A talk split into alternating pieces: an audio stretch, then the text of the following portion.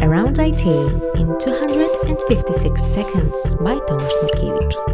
Episode 90 Mastodon. After many dramatic events around Twitter lately, many people, including myself, began experimenting with Mastodon. Superficially, it's an open source clone of the former that anyone can deploy and host.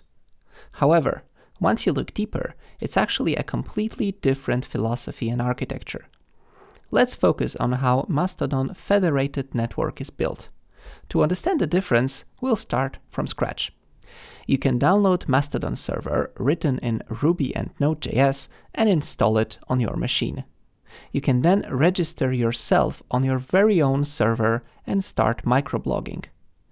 If you allow that, other people may also register on your own server and write content on their behalf. You can see their posts, follow them, like, but also mute or ban. It's your hardware anyway. In the meantime, anyone can set up a similar server and gather a community as well.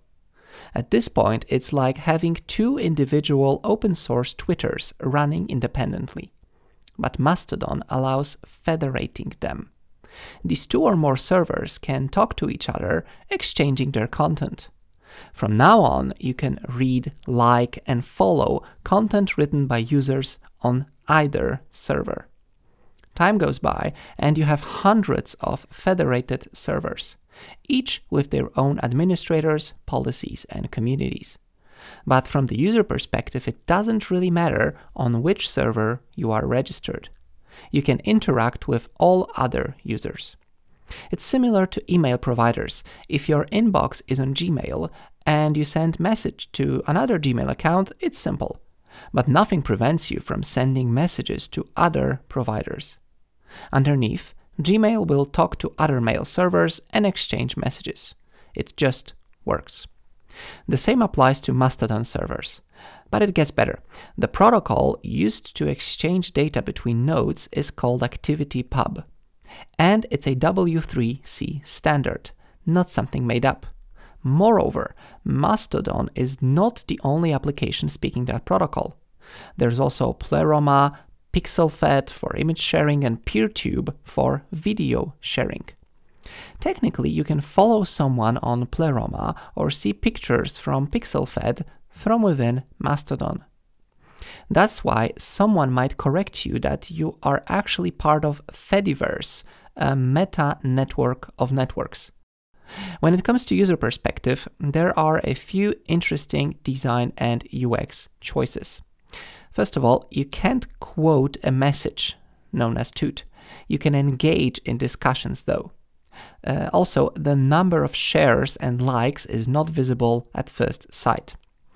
Community strongly encourages good practices like describing pictures for blind people, selecting language, and labeling content warnings.